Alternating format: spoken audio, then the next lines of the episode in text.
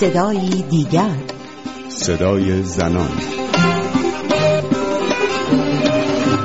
اون موقع ده سالم بود. خواب بودم نصف شب بود. همسایمون در زدن و برام حلقه آوردن دستن کردن. ازدواج من اینطوری بود. با من رویا کریمی مشت و برنامه این هفته صدایی دیگر همراه باشید. سه ماه پس از روز جهانی دختر بچه ها حالا موضوع ازدواج دختر بچه ها در ایران داغ شده است. از نمایندگان مجلس گرفته تا مسئولان کوچک و بزرگ سیاسی اجتماعی و امنیتی در این مورد اظهار نظر می کنند آذر ماه امسال در حالی که فاطمه زلقدر نماینده تهران در مجلس شورای اسلامی از تلاش برای ارائه طرح ممنوعیت ازدواج دختران و پسران زیر سنین 13 و 15 سال در مجلس خبر داد. رئیس بسیج جامعه زنان حذف شرط سنی از شروط ازدواج دختران را جنگ با خدا نامید. مینو اصلانی رئیس بسیج به خبرگزاری فارس گفت که این افراد با مطرح کردن این موضوعات به جنگ خدا رفتند و در حالی دی در تلاش هستند اذن پدر را از شرایط لازم برای ازدواج حذف کنند که در غرب جنبشی با عنوان احیای پدر سالاری به راه افتاده است. این سخنان مینو اصلانی. پس از آن مطرح شده که آیت الله ناصر مکارم شیرازی ازدواج دختران پیش از بلوغ عقلی و داشتن قدرت تصمیم گیری را جایز ندانسته و باطل اعلام کرده است. اما ازدواج پیش از بلوغ عقلی به چه معناست؟ پای سخنان لیلا بنشینیم. دختری که دوازده سال پیش در یکی از روستاهای ایران به عقد پسری پانزده ساله درآمد. او پیش از این به رادیو فردا گفته بود. اون موقع ده سالم بود. خیلی ازدواج انتخابی نبود برای من چون خواب بودم نصف شب بود. همسایمون در زدن و بر من بیدار شدم و برام حلقه آوردن دستن کردن. ازدواج من اینطوری بود. و داماد چند ساله بود؟ اون از من پنج سال بزرگتره. اون موقع اون 15 سالش بود. این ازدواج برای همسرتون هم به همین اندازه ناگهانی بود؟ انگار که تو خونه خودشون صحبت کرده بودن با علی. برای اون به اندازه من زیاد شکاور نبود. فقط من چون که اصلا نمی‌دونستم که ازدواج چی هست اصلا. خانواده چیه؟ من وظیفم الان چیه؟ من واقعا نمی‌دونستم این چیزها رو اصلا. میگم حتی من به بلوغم نرسیده بودم به لحاظ مثلا عادت ماهانه نشده بودم هنوز. اون شبی که اومدم من الان زد کردن. مدرسه می‌رفتین؟ با تو روستای ما تا کلاس پنجم همه میرن بعد اون دیگه نخیر نرفت. کلا همه تو روستا این تو این سن ازدواج می‌کنن چون ما اینجا بالای ده سال مجرد نداریم واقعا اون زمانی که از خواب بیدارت کردن و حلقه رو دستت کردن چه احساسی داشتی؟ ترسیدی؟ خوشحال شدی؟ فکر کردی بزرگ شدی؟ اطلاعی نداشتم از اینکه خود این حلقه رو حتی برای چی به من میدن من یه داییم قرار بود با پدرم صحبت کنه که مثلا اجازه بده من برم شهر اونجا مدرسه برم چون من شاگرد اول بودم همیشه گفت حیفه. اون موقع به این فکر می‌کردم که دیگه فکر نکنم دایی بتونه صحبت کنه. چون الان من دیگه نامزد شدم و کس دیگه ای برای من تصمیم می‌گیره. یه خانواده دیگه هستن همسایه‌مون داره برای من تصمیم می‌گیره. دیگه حتی پدرم هم بذاره همسایه نمی‌ذاره که الان دیگه شوهرمه. از این بابت ناراحت بودم. یه ذره میترسیدم چون می‌دونستم که داخل همون کوچه دوباره زندگی می‌کنم. جای دوری نمیرم. ولی از اینکه میرم یه خونه دیگه با کسایی که نمی‌دونم چجوری باهاشون رفتار می‌کنم. اصلا این علی کی هست؟ من با چجوری باید باهاش باشم؟ از این لحاظا میترسیدم. از نامزدی چقدر طول کشید تا زمانی که مراسم عروسیت برگزار شد و در اتاق مشترک یا خانه مشترکی با علی زندگی تو شروع کردی؟ همون مراسمی که بود برای ازدواج بود. بله. اولین باری که کنارش دراز کشیدی یا اولین باری که باهاش توی اتاق تنها موندی به عنوان یه دختر ده ساله به چی فکر می‌کردی؟ چقدر می‌دونستی که قراره چه اتفاقی برای تو بیفته؟ چقدر از رابطه زن و شویی اطلاعات داشتی؟ قبل روز مراسم خواهرم به من یه چیزایی گفت که ای کاش اونم نمی‌گفت چون که من اگه با همون اطلاعات صفر خودم می‌رفتم اونجا خیلی بهتر بود. چون که چیزایی که به من گفت من نفهمیدم اون موقع. چون که نفهمیدم و رفتم توی اون اتاق و تجربهش کردم این خیلی بدتر بود.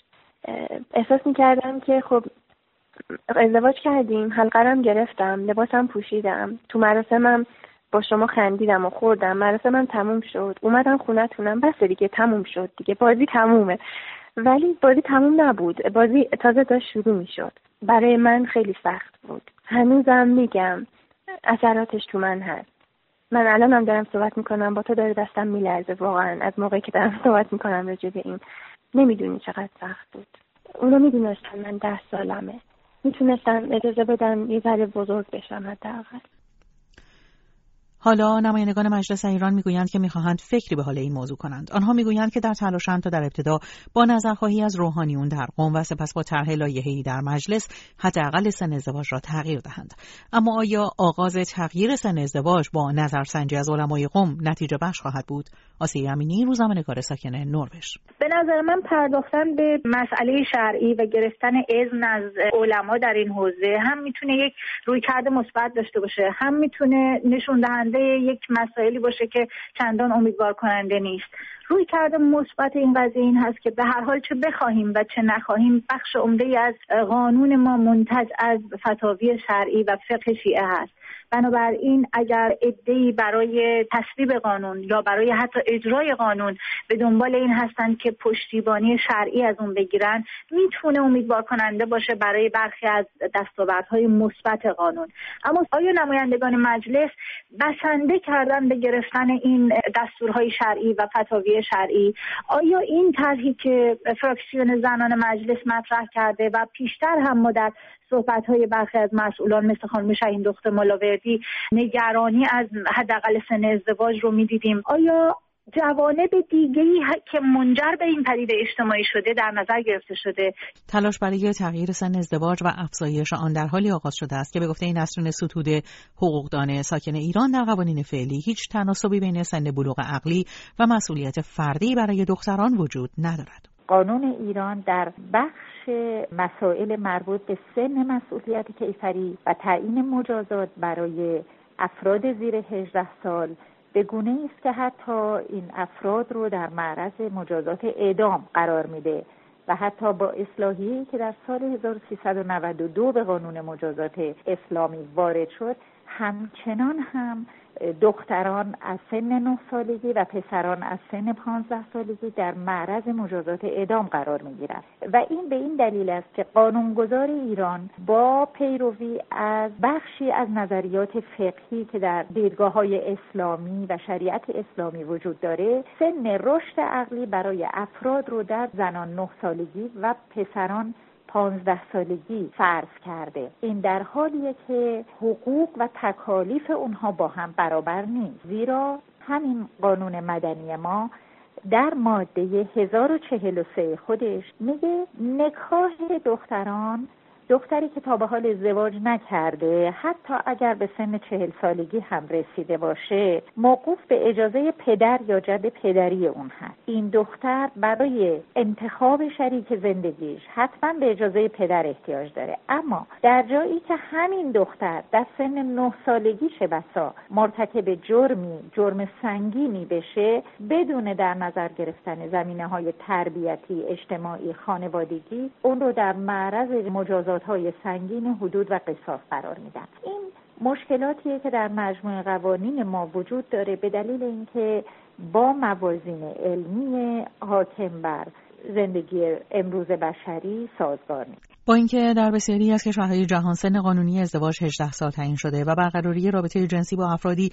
زیر این سن جرم تلقی می شود دبیر مجموعه زنان فرهیخته انقلاب اسلامی زهرا سجادی نه محدودیت قانونی و نه مسائل شرعی را عامل تعیین سن ازدواج معرفی کرده. او گفته است که بر اساس شرایط محیطی و اقلیمی سن آمادگی برای ازدواج تغییر می کند خانم سجادی گفته است در محیطهای گرمسیر مانند خوزستان و بندر عباس دختران و پسران بلوغ زودرس دارند و شرایط وجود دارد که توانمندی های بیشتری را حتی از نظر اقتصادی دارا هستند و این افراد خیلی زودتر می توانند زندگی را اداره کنند. آسیه امینی یا نگاهشون به دختران جوان کشور مثل نگاهی که به نباتات و گیاهان دارن. در واقع هیچ جنبه روحی روانی اجتماعی انسانی برای این افراد در نظر نمی‌گیره. اگر قراره که اقلیم و شرایط سرمایی به بلوغ و نیازهای جسمی و جنسی انسانها پاسخ بدن فرق گیاهان و جانوران و انسانها در این زمینه چطور مشخص میشه؟ وقتی ما کنوانسیون حقوق کودک رو پذیرفتیم